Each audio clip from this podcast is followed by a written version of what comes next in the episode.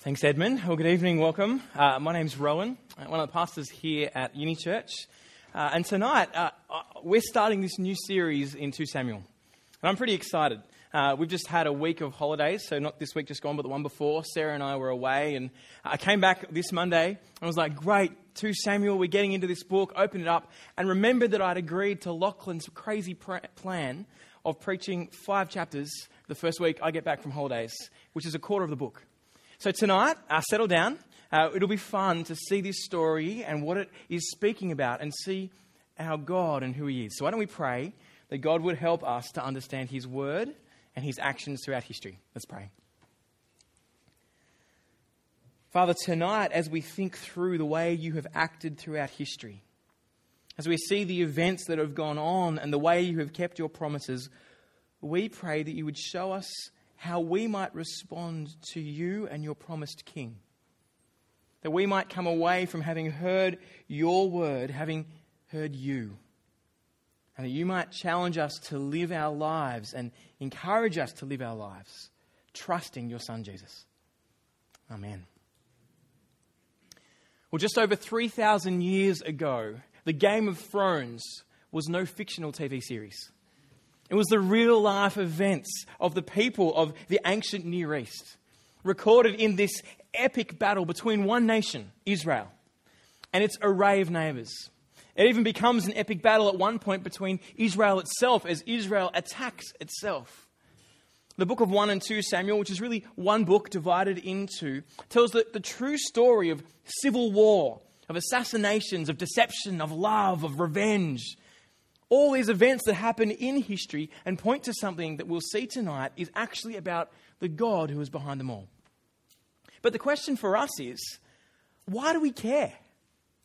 Why do we care what happened 3,000 years ago? How does that impact us today? Besides maybe a fun trip to, you know, church to hear a cool story about killing and love and kind of murder and, you know, why do we care? What has this got for us today? Well, as we start, I want to tell you three things that are worth writing down. If you're following along, the outline will help you keep awake and help you keep your thoughts ordered together. Uh, three things that we can see of why this is very important to us. Number one, everything in the Old Testament, from Genesis chapter 1 all the way through to 2 Samuel chapter 4, looks forward to what we are going to look at tonight. Everything. It is all pointing forward to this moment when a man named David, and here's a spoiler alert, would be crowned king. He would be crowned God's promised king. Everything from Genesis 1 to 2 Samuel 4 points forward to what we see tonight. Number two, it's important because everything in the Old Testament from 2 Samuel through to 1 Kings and then the end of Malachi looks back to this man David. Genesis 1 all the way through to Samuel looks forward. The rest of the Old Testament looks back to see that this king was, in fact, the king that all the expectations we have of God's kingdom is built on. The story of this man, David, and his kingdom was the beginning of something of monumental importance for the whole world. And we get to see that tonight. And number three, it's important because it was written for you. It was written for us. Paul says in Romans 15, it's on the screen, for whatever was written in the past was written for our instruction, so that we might have hope through endurance and through the encouragement from the scriptures. Whatever was written in the past was written for our instruction, so that we might have hope. This was written, preserved throughout history, translated and presented to you and to me so that we might learn from it. So that it might instruct us how to live and who to live for. And that by hearing what it has to say, we might have hope. We might have hope. Here at Uni Church, our firm belief is that there is a God and that he's made himself known most clearly in the person of Jesus, the historical person of Jesus that really lived and walked on this earth.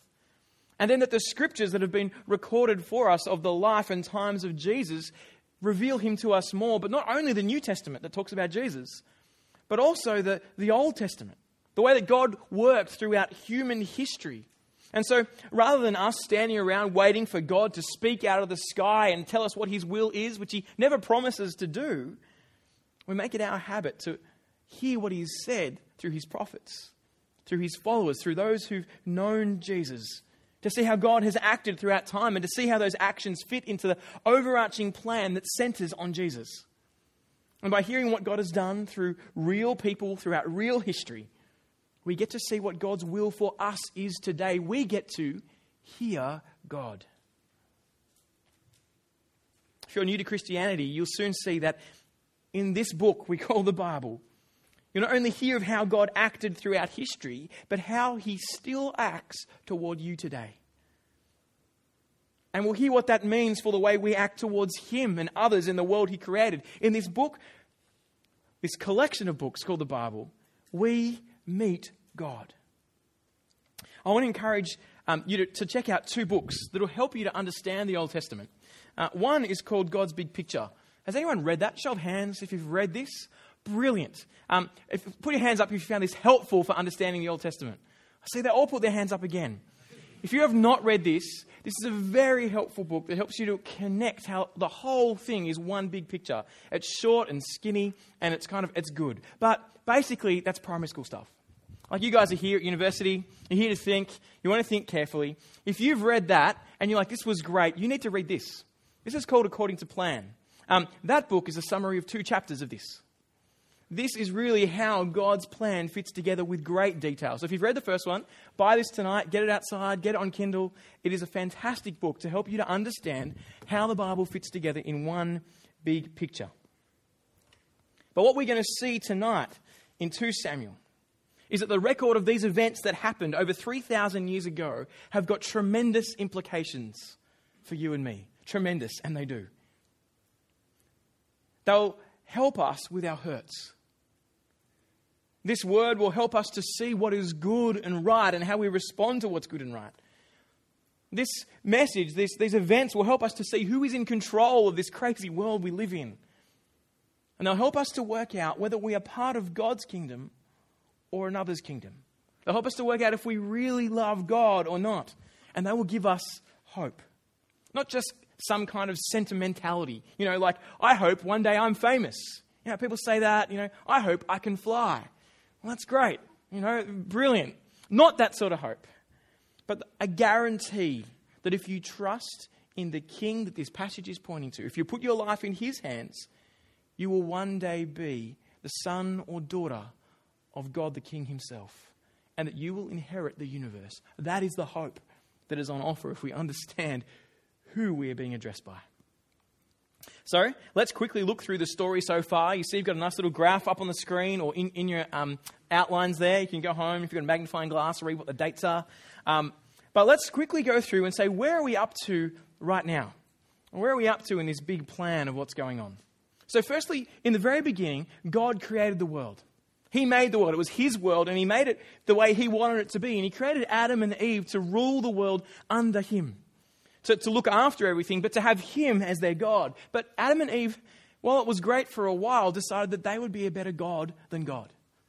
And they decided that they would reject what God said. They would reject His good commands, His good word to them, and say, Look, we want to eat from this tree of the knowledge of good and evil. And so they did. They made themselves little mini gods and said, We don't need you, God. And then, ever since humanity walked out on God, God threw humanity out of the Garden of Eden. Our hearts became twisted because we weren't listening to God. Even the good that we do today is motivated by rebellion against God for, for, for, our own purposes and plans. And so God scatters humanity across the earth at the Tower of Babel. But we keep hearing these repeated themes. While God could have wiped out humanity at that point, and He almost did with Noah. Despite our twisted natures and our ignorance of the God who loved us and made us, God is for His creation. He's a God who loves those He made. And so He plucks from all of His people a man named Abraham. And He gives him some promises that have got nothing to do with how good Abraham was, but all to do with how good God was toward Abraham. There's nothing intrinsically good or attractive about Abraham. God chooses him and through him to bless the rest of the world. There are four promises, and they control pretty much the rest of the Bible. They're found in Genesis 12, but let me just tell them to you. Four promises God gives Abraham, and you can write these down. There's four points one, two, three, four. Number one, God will give Abraham many descendants and make him into a great nation. He will have many, many descendants and be a great nation. Number two, that this nation will possess a promised land, their own place, and they'll have rest from all their enemies around them. The enemies won't attack them anymore before they will be this great nation. They will have no more enemies. Number three, that God would be their God. God would choose them as his people. He would reveal his name to them. The way a bride chooses a husband, God chose Israel and loved them. And number four, through this ruddy nation, all the nations on earth would be blessed.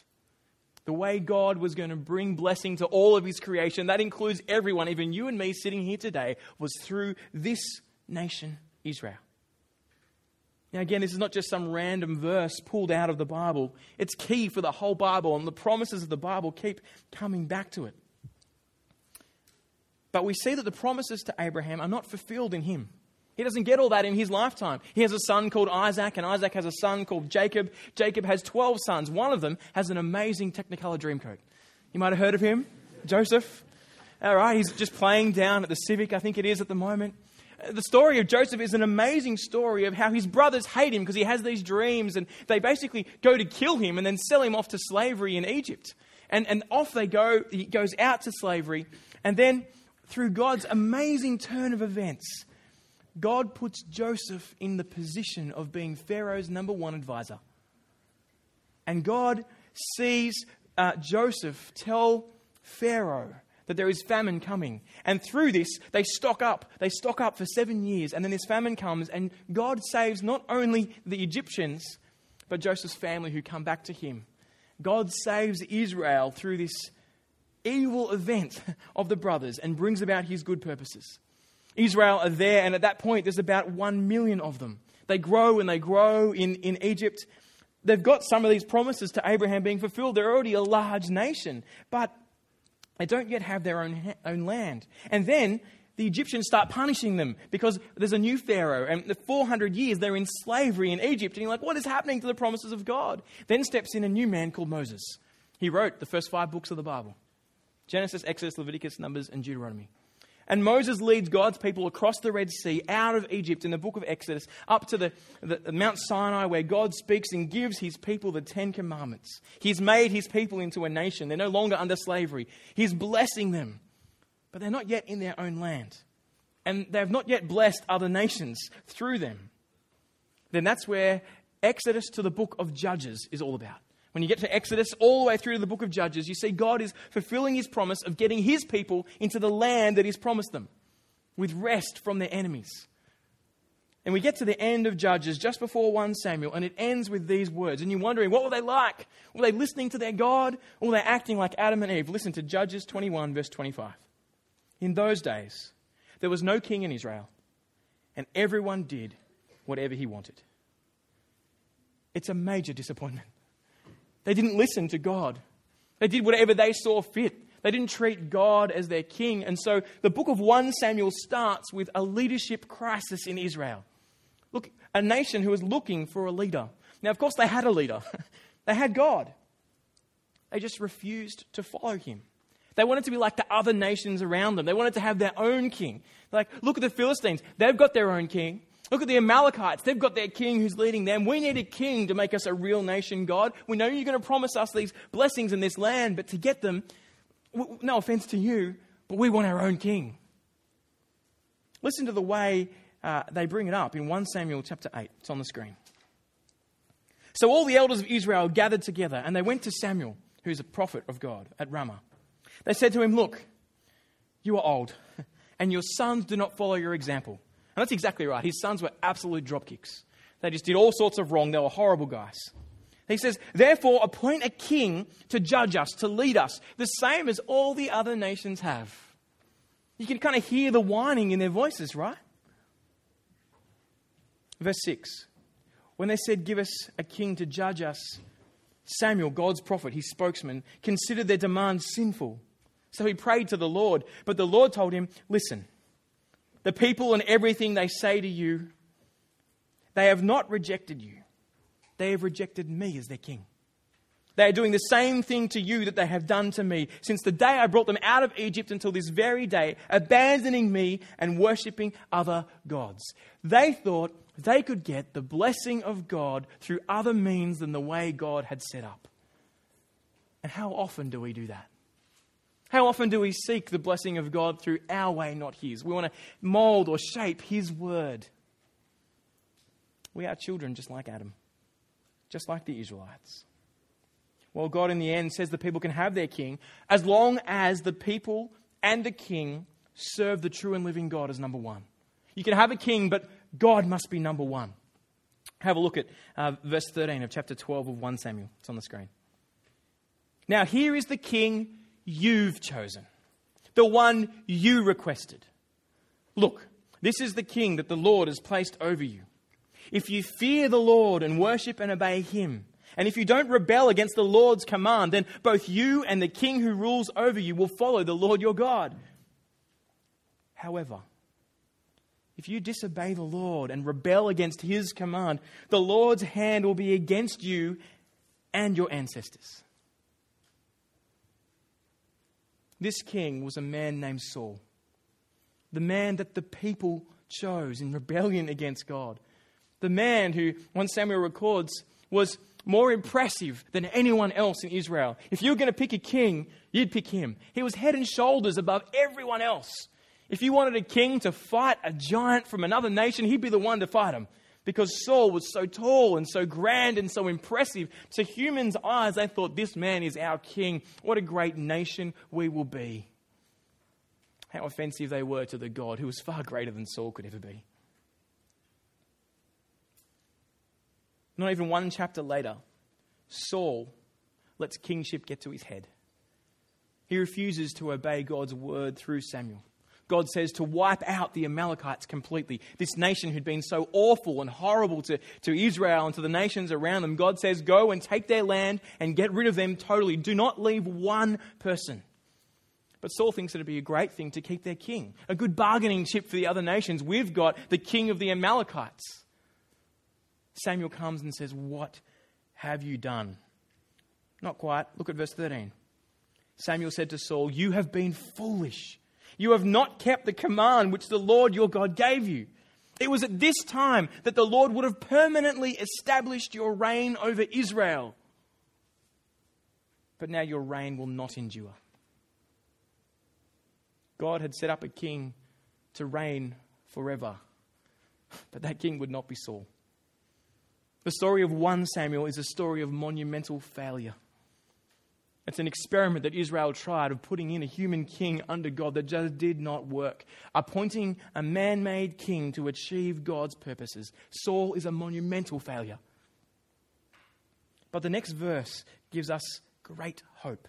Look at verse 14 of chapter 13. But the Lord has found a man loyal to him, and the Lord has appointed him as ruler over his people because you have not done what the Lord commanded. Samuel tells Saul that there is another king who will come, one that has been loyal to God. Literally, God has found a man who is loyal to him or according to God's own heart. And this man, we find out, is a man named David. He's the man who, after Jesus, has the most written about him in the entire Bible. He is the man. But what I'm about to explain to you is so important to understand that if you get this wrong about David, you get all of 1 and 2 Samuel wrong, and you'll get the whole of the Bible wrong. See, what was the difference between Saul and David? Saul, shocking king. David ended up being a great king. We're going to see the type of king that he was uh, uh, in a moment and throughout the weeks as we look through this book, but he, he, he was honorable and good. What was the key difference? Well, the key difference was this Saul was the king that the people chose, but David was the king God chose. Lots of people read the story of 1 and 2 Samuel and they think that David was a better king than Saul. While that's true, that is not why God chose him. He was better than Saul Because God chose him. That's what made him better than Saul. See, people think that, that David was this man who had God in his heart. He was after his own heart. But literally, the words there say God chose him according to his heart, according to God's heart. David didn't have God in his heart. He was not somehow intrinsically more godly than Saul. Spoiler alert number two, we'll see in three sermons' time that he stuffs it big time. He does all sorts of atrocities. He doesn't keep it together for very long either. But David did not have God in his heart. God had David in his heart. Do you see that? God chose David. Despite who he was, despite being the smallest and youngest in his family, God chose a 15 year old prepubescent shepherd boy called David to be the king of his people and lead them forever. This story is not about David, it's about the God who chose him and what that God would do through him. A thousand years after David, his great, great, great, great grandson was born in a shepherd in in a stable. And his name was Jesus of Nazareth. That son, that child, would be the King of kings and Lord of lords. In Jesus, we see everything that David couldn't do fulfilled to a greater and brighter and better extent. Everything about Jesus has his roots in this man, David. So much so that when the New Testament opens, we hear about the genealogy of Jesus. And it goes Abraham, David, Jesus. This Jesus was God the Son himself. And his reign would last forever. And everything we see in 2 Samuel points forward to who Jesus is and what he would do. And so, in order to understand Jesus, we need to understand this man, David. For Jesus was not only a descendant of David, but he was the complete fulfillment of him. Okay, so there we go. Story so far. Let's look at 2 Samuel now. Welcome. 2 Samuel then starts with these words After the death of Saul. Stop there. After the death of Saul. They seem small and insignificant in some ways. But in order to understand what 2 Samuel is about, we need to understand what has happened between David and Saul. Saul was the king the people chose, David was the king that God had chosen. But what had happened between uh, the moment that Saul lost his kingship or from God, the Spirit of God left him, then David, the next kind of day or the same day, was anointed king. There's a long period of time before David was actually installed as king because Saul lived. And to understand what is going on here and David and Saul's relationship, we need to understand how hard it had been for David. Saul's rejection of God and David's appointing as king was 1 Samuel 13 and 16. When David becomes finally king, 2 Samuel 5, 15 years later, 15 years he's waiting. He's been anointed as God's king. Now, that word anointed is, is a technical term. And we, we don't use it that much because we don't often see um, kings or queens being coronated. But at the coronation, at the moment they're, they're chosen to be king, they'll get some oil and they'll pour oil on them. It happened with Queen Elizabeth II. They put oil on her head, and it will happen at some point. Who knows who will follow them? But anyway, it'll be scary, but it will happen. And here, to anoint someone is to, is to call them the king the Hebrew word for anoint is Messiah. You might have heard that. The anointed is the Messiah, or the Greek word is called the Christ. It's the promised king. So every time we read about God's anointed, we're hearing about God's promised king, God's Messiah, God's Christ. The moment Saul lost his kingship, David was secretly anointed by Samuel as God's promised king the Spirit of God leaves Saul, but he remains as king. He is no longer God's Messiah completely, yet he's still in that role of king. And for 15 years, David waits. we need to understand what that was like waiting for 15 years, because it was no stroll in the park, no walk amongst the petals.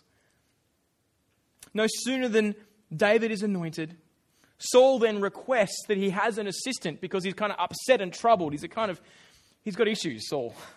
and he's kind of concerned about his life and what's going on. He's kind of anxious all the time. And kind of imagine him in battles, kind of biting his nails and not going out against Goliath because he's scared, even though he's head and shoulders above everyone else. So he asked for someone to come and playing some tunes on, on the harp. And do you know who the resident local harp boy was? David. And so they get David, and David comes and lives with Saul. It's crazy. David's been anointed as God's promised king, and yet he's living with the one who won't be king. But Saul doesn't know that David's been anointed. And so he's there playing the harp, soothing Saul. But it doesn't take long before David gets a bit of a reputation. See, the Philistines are attacking Israel, and, and the Philistines have this secret weapon called Goliath. He's huge, head and shoulders above all the Philistines. If only Israel had a weapon that was head and shoulders above everyone else. But where was he? Scared at home. Every day the Goliath would walk out and say, Send out your warrior to fight me. If your warrior can beat me, you will hand over all the Philistines. But no one would go against him. They were scared. Until one day, this little shepherd boy hears the call of this Goliath and says, How dare he speak to God's chosen people like that? God is bigger than this puny ant of a Goliath. And so David goes back to his harp playing boss or his harp listening boss. And he, and he says, Look, look, I think I need to go out against him. He's like, All right, they put all the kind of armor on him, and that, that's it's too heavy. He runs out, he throws a rock. Goliath is felled, and David is crowned the Goliath killer. He gets a reputation. Everyone loves him. Saul then puts this boy in charge of his armies, and he becomes a great warrior. And he, and he leads the armies, and they beat people and win battles, all because he trusts in God. David's not that special, but the God who chose David is. The, the God who has David in his heart and is working through him is saying it's got nothing to do with David and everything to do with the true king who fulfills his promises. Well, David gets such a rep that some of the women start singing about him. In the streets, there's songs, Oh, David, you know. Everyone's loving him. Seriously, there was a song that went like this Saul has killed his thousands, but David his tens of thousands. Now, if you're a kind of anxious, not very stable type of king, how do you reckon that's going to feel playing on the 3,000 year old radio? You're like, oh, everyone's singing to Saul's killed thousands, woo, but David's like, 10,000. It makes him jealous. Listen to exactly what goes on in 1 Samuel 18, verse 8. Saul was furious and resented this song. They credited tens of thousands to David, he complained, but they only credited me with thousands. What more can he have but the kingdom? Those words end up coming true. So Saul watched David jealously from that day forward. Saul hated David. From that moment on, he wanted to kill him. Remember, 15 years? That's exactly what he tried to do. I want, I want you to imagine this for a moment. I want you to imagine you are God's promised king. You are the Messiah. Now, it's not usually ever good to think that you are the Messiah. Sarah keeps telling me that the position of Messiah has already been taken. Doesn't need to be me. All right? But, but I want you to put yourself in, in, in the shoes of the Messiah of David here. You are God's anointed king. The God of the universe has said, You will be the one to rule my people forever. Like, you got someone pretty good on your side. You are the one who will succeed the current king. But the king is on some rampage to kill you. Saul tries to spear him at least twice. He tries to kill him. He's like, Get out of the. I don't, I don't want you around. His jealousy kind of enrages him. He hates it. And then he gets to the, one of the pinnacles of Saul's kind of attacking of David. And it's a crazy story. Uh, in 1 Samuel 18, Saul hears of all people that his daughter, Michal, wants to marry David. You're like, great. My daughter wants to marry this kind of pop princess boy who's winning all these battles and he's probably going to take my kingdom from me. Now, you think any good parent who hates the guy that their daughter loves is going to say, No way, over my dead body. But, but listen to what Saul says 1 Samuel 18, verse 20. Now, Saul's daughter, Michal, loved David. And when it was reported to Saul, it pleased him. I'll give him to her, Saul thought. Now, I need to ask you when the man who wants to kill you wants to give you his daughter in marriage, do you really want to marry that daughter? That's his punishment. I want to give you my daughter. I hate you so much, I'm going to let you marry my daughter. You, what sort of a piece of a work must Michal be at this point? For him to go, you can have her. right? You can keep her. I don't want her anymore.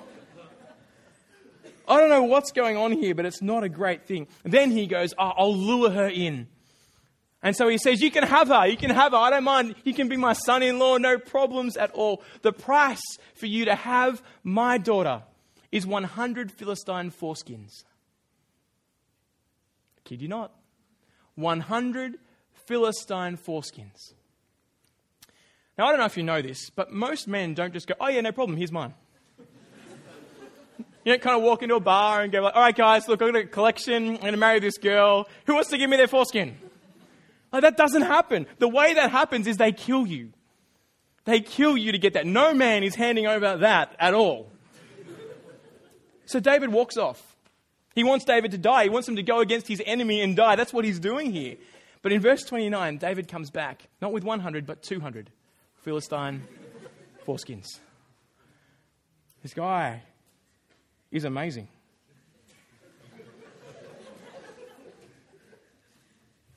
You ever thinking about getting married? There's a tip for you, straight from David. No, don't. Saul is so angry that he rages his whole army together and drives them against David and gives Michal to someone else. He denies his word, he doesn't let it happen. Saul hates David. David and his men are driven then to live in caves. This is God's promised king living in caves, hunted by Saul and his raging jealousy, trying to hold on to his position, clutching at whatever he can. For 15 years, he is living this way.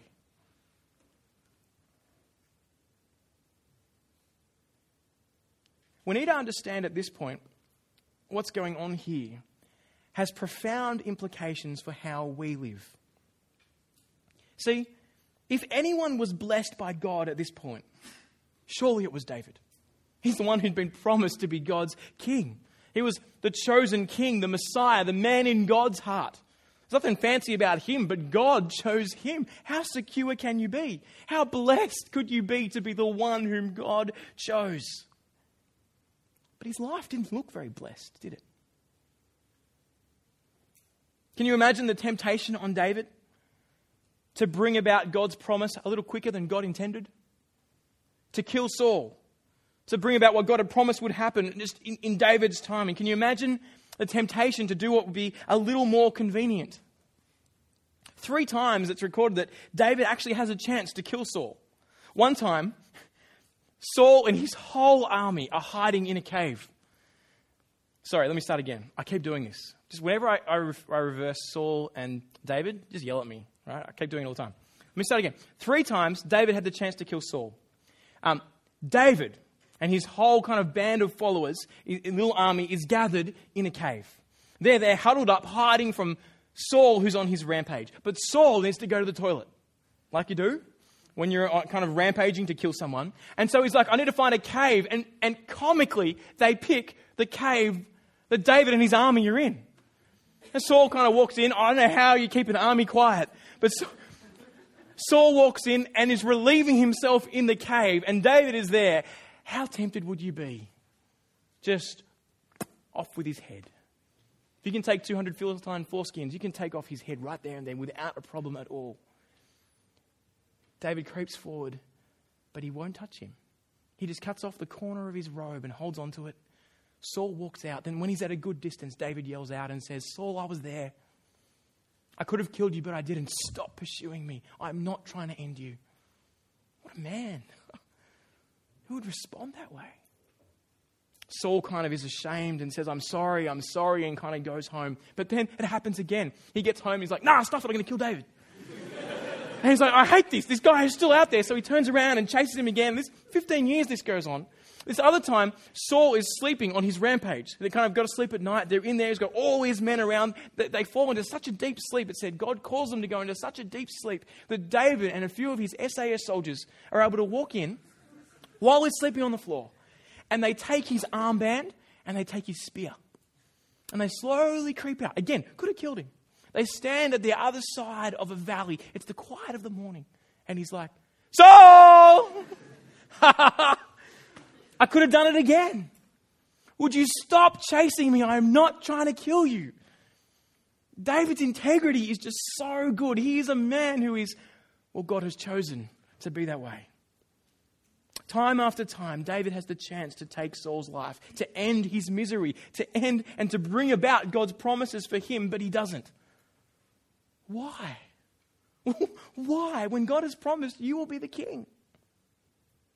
Well, the answer to that is what has great implications for the way that you and I live today. See, it is possible to be the most blessed and anointed servant of God and live a life of absolute, absolute terror. The blessing of God does not mean that life will be rosy here and now. Look at David. It does not mean that we will get what God has promised in the time that we want or in the way that we want. What does it look like to be the blessed of the Lord, to be God's anointed here?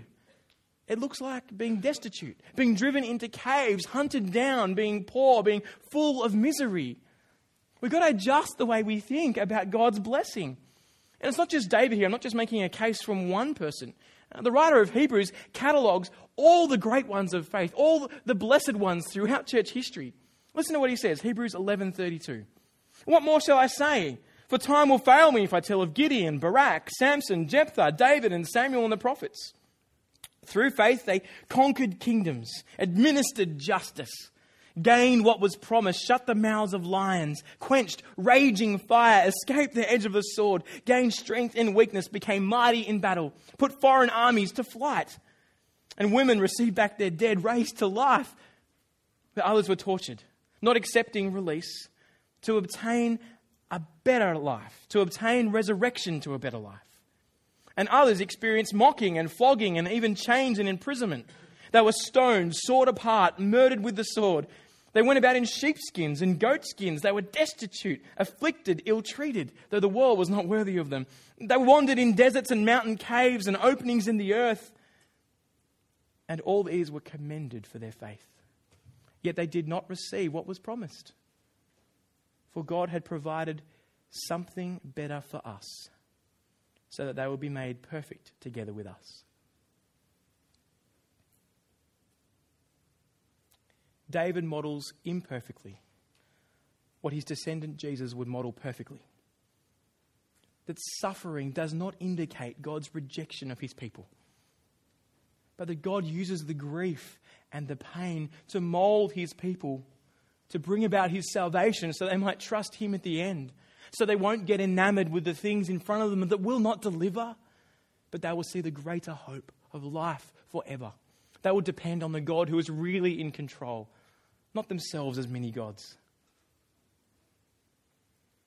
The implication of this is that if you live trusting God, if you live as someone who trusts the promises of Jesus, if you live as a blessed child of God, you won't always have your cancer healed. You won't always have easy relationships. It's not promised to you that you find a husband or a wife and that that marriage goes well or be rosy or that you have a family that works well or that your relationships within your family will be good or that your friends will love you. None of that is promised. You won't always have money on tap. But it does not mean you are not blessed. It does not mean you are not blessed. For if you trust in God's anointed King and the promises that He has offered, you, then you have a certain hope, a future that lasts forever, that dwarfs the things that we chase now. What makes us think that God's blessing means life will always go well? What makes us think that? The Bible is clear. God, in His goodness, brings grief into our life so that we might endure to the end, so that we might depend on Him and not ourselves so we might be made more like Jesus. The greatest gift in life, it is not prosperity now, but a trust in God through thick and thin. Trust that God is in control and He'll bring about His promises. See, it's not the easy times that strengthen us and help us to endure. Have you ever trained for a marathon by sitting on a couch? Watching guys on TV running, like, oh, that guy's good. He's got red shoes. I should, I should get me some red shoes. It doesn't do anything for us being able to run a marathon. It's the trial. It's when the things are hard that God molds us and shapes us into who He wants us to be. That's what stretches us to endure to the end, trusting in the God who is really in control and pulling away the false security of the things that we trust money, pleasure, power, security, comfort. What does it look like to be blessed by God? I hope the story of David changes your perception of that, for we need to be ready. But secondly, how do we live according to God's plan? David trusts God the whole way through. He doesn't bring about God's purposes his own way, he, he, he trusts God. Have a look at the way he responds now to the news of Saul's death. We'll actually read more of 2 Samuel 1. He lives according to God's plan, not his. Have a look at this narrative with me, okay? 2 Samuel 1. Uh, if you've got your Bible open, read along there. After the death of Saul, David returned from defeating the Amalekites. Notice this? The Amalekites were the ones that Saul didn't take out. Didn't, he didn't kill their king when he should have. David has returned from doing what Saul could never do defeating the Amalekites. And you're like, there's victory here. What will happen? He stayed at Ziklag two days. On the third day, a man with torn clothes and dust on his head came from Saul's camp. What would you be thinking? What's he going to say? When he came to David, he fell on the ground and paid homage. David asked him, Where have you come from? You can imagine what's going through his head. Have you been there? What's happening with Saul, right? He replied, I've escaped from the Israelite camp. What was the outcome? Tell me, David asked him. The troops fled from the battle, he answered. Many of the troops had fallen and are dead. Also, Saul and his son Jonathan are dead. How would you respond at that point? David asked the young man who'd brought him the report, How do you know? How do you know Saul and his son Jonathan are dead? And look with me on the screen at what he says on verse 6 of chapter 1. I happened to be on Mount Gilboa, and there was Saul leaning on his spear. At that very moment, the chariots and the cal- cavalry were closing in on him. When he turned around and saw me, he called out to me, so I answered, I'm at your service. He asked me, Who are you? I told him, I'm an Amalekite. Then he begged me, Stand over me and kill me, for I am mortally wounded but my life still lingers. So I stood over him and killed him because I knew that after he had fallen, he couldn't survive. I took the crown that was on his head and the armband that was on his arm, and I've brought them here to my Lord. What would you say to that servant? How would you respond if you were David? Joy? Relief? Finally, 15 years I've been living in caves. Finally, it seems that the promise of God has come. He is fulfilling his plan. Finally, this is the moment. Look at verse 11. Then David took hold of his clothes and tore them. And all the men with him did the same. They mourned, they wept, and fasted until the evening for those who died by the sword for Saul, for his son Jonathan, for the Lord's people, and for the house of Israel. Grief is how David responds. He is saddened, but it's not grief that's merely for Saul or even for his good friend Jonathan, who was a great mate, his best mate. Look at what he says in verse 14. David questioned the Amalekite How is it that you are not afraid to lift your hand to destroy the Lord's anointed? It's going to be a scary moment.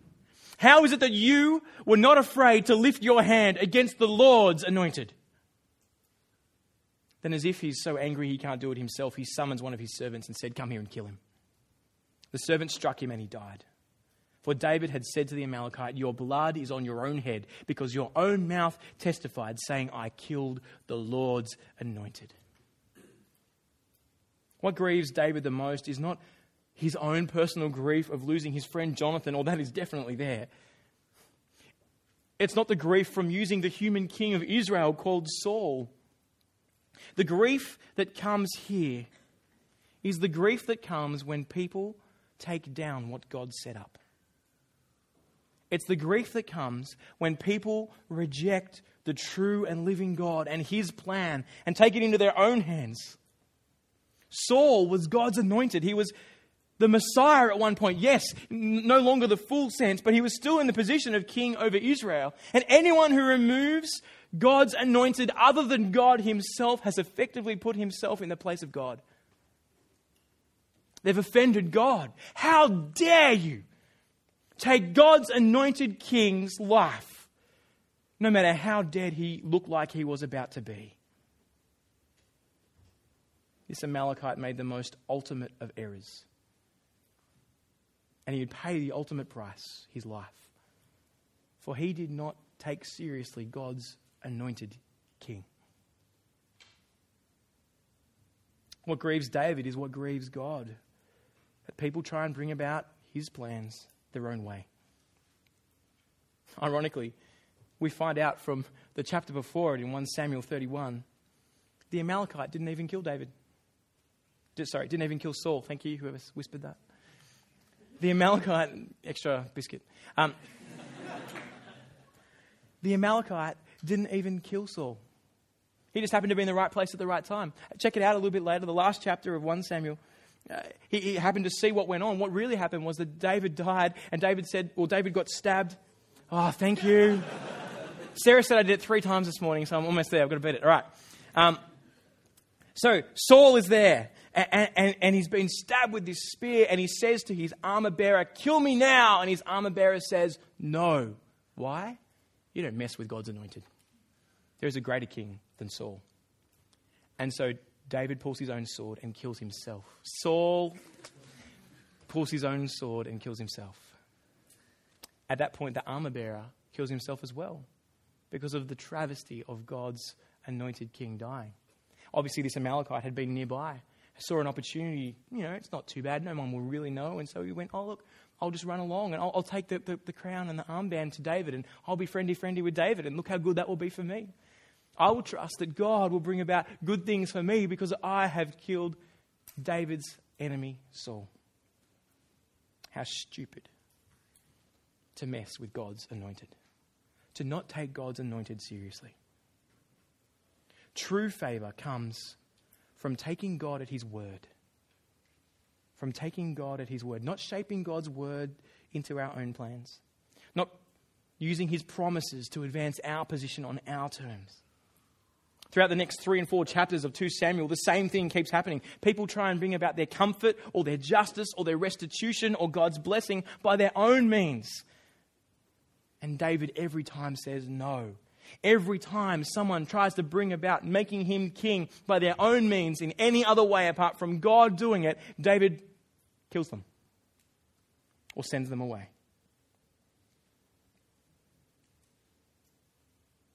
Friends, the world we live in no longer thinks that Christianity is relevant.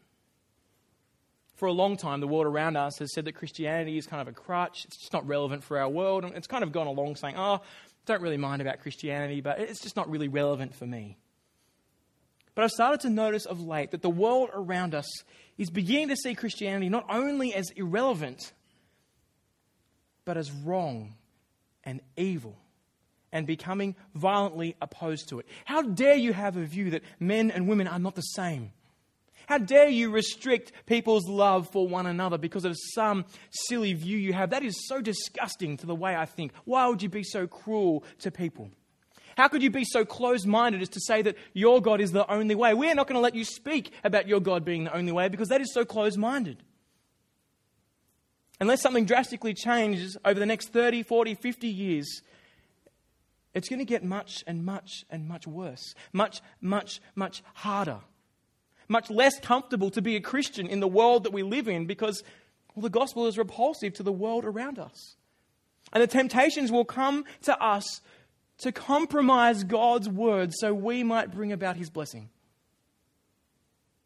The temptations will come to cut corners on the word of God, to say, oh, it's all right, we, we, don't think the way. The Bible's a little bit antiquated here. God didn't really mean that. Because we want to fit in with the world around us. We want to be like the nations around us, not like the God who made us. The life of David sets the principle of what it is like to live life as part of God's kingdom, to live life according to his plan. David keeps God's promises. He trusts them. David keeps his own promises. You know, he promised at one point to, to Saul when Saul said, Okay, I won't kill you. And David says, Great, we're friends. And then Saul said, Just don't kill my children. So Saul keeps that, David keeps that promise to Saul. He does it. He keeps his word because God is a God who keeps his word. He takes God at his word the whole way through. He sits under the plans and purposes of God, even though they bring him great pain, great grief, great sorrow, great poverty. He trusts that his God is good and that he is faithful and that he will deliver him as he has promised. The question is are you convinced that following Jesus is more precious than gold? Are you convinced that following Jesus is more precious than your comfort now? More precious to you is following the true King than being politically correct or having prosperity in your life or a career progression or a, a, husband or a wife? Are you convinced that Jesus is the best way to live your life? Because if you are not, you will not endure. You will seek what you consider to be God's blessing your own way at the expense of God's word in rebellion against God. You will not see God's forgiveness. We will not experience the promises that He has offered because we've rejected the God who has loved us and saved us. You have rejected God's anointed King. If Jesus is not the King of your life, then you have taken God's anointed off His throne yourself. You will not enter His kingdom. We will be under His judgment. The Christian life will come with much pain. People will hurt us. Family will hurt us. Friends will say things. People at church will hurt you. You'll feel anger towards them. The, the, temptation is to get angry at people who hurt us and then to be more critical of those people and see less and less good in them. We need to do that, right? Because when they're, they're just really not a nice person, that gives me the right to keep being at a distance from them, to, to, to remain bitter towards them. We, we can't even sit near them, we can't live near them, we can't even be near these people. That is so far from what David does. That is so far from what God wants for us. David loved and served God's anointed king because he trusted God's plans. Saul had him in caves. Saul was chasing to kill him. I don't know how many people at church are trying to kill you right now. Yet David loved him. Yet David trusted God's word. Imagine a community that trusted God's anointed king so much that they put it into practice with one another. Didn't care about themselves, but cared about those whom they'd been called into community with. Who brought things up when there were issues and moved on knowing that we were broken people, all of us. Imagine a community that took God at His word no matter what those around us said, no matter what it meant for us, whether it be poverty or pain or, or, or hunger. How do you do that? Will you trust the one who is faithful to his promises? You trust that God will do what he says he will do. He has throughout history. He did for David. He sent his son, David's descendant, who was everything and more than David ever was. What David did by the Spirit of God that God placed in him, he trusted God. And because of David's great, great, great, great, great grandson, the perfect and more fuller Messiah, we have God's Spirit in us. God dwells in us. So we can speak to God. We can ask Him to shape us and mold us and to trust Him. We can forgive as He forgave others. Why didn't David kill Saul? Because Saul was God's anointed. Had nothing to do with Saul and everything to do with the God who anointed him.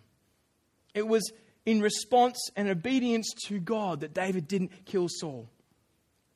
So let me ask you this question today How do you know you love God? How do you know that you love God? That you are one of His people? Well, it's evidenced by our attitude to the things God loves and the things God says. Do you love what God loves? Do you do what God says? Do you let God's promises mold your life. In John 14 23, Jesus says, If anyone loves me, he will keep my word. My Father will love him, and we will come to him and make our home with him. What is on offer is not sentimentality. It's an eternity with God, with our sins forgiven. No more mourning and crying or pain. Do you trust that God will provide it? Does your life evidence that in the way you treat your brother or sister at church? In the way you treat that family member who's so annoying and hard to be around? In the way you treat that boss? The way you don't compromise to make life easier, to be like the nations around you, even if it causes you pain? Do you still trust Him that He is good and that He died for you and the future He has offered you is real and will last forever, even when life sucks?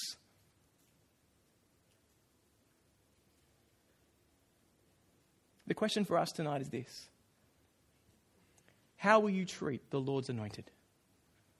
Will you trust that in Jesus we've been offered life?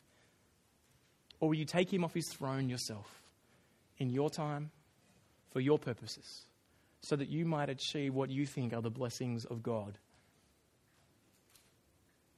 There is true freedom, true blessing, and true hope that cannot perish, spoil, or fade if we put our life in the hands of God's anointed King, Jesus. Will you? Let's pray.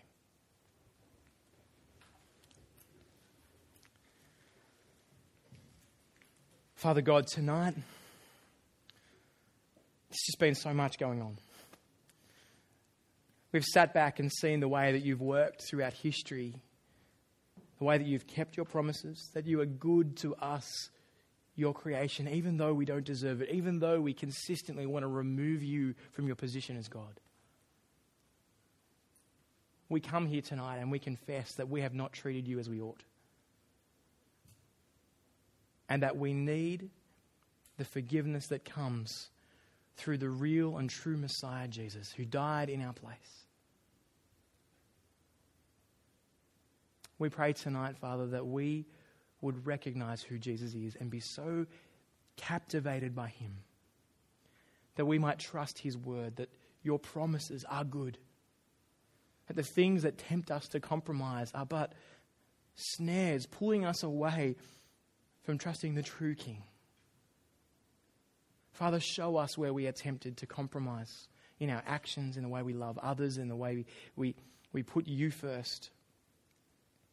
And help us to serve you as our King. Thank you that you've forgiven us because of Jesus when we don't do it perfectly. Thank you that in Jesus we can have absolute certainty of eternal life so long as we trust Him. And Lord, we pray that you would expand that picture of what you have on offer to us. So large in our minds, that the trivialities of the things that we seek now fade into oblivion compared to the richness of what is on offer.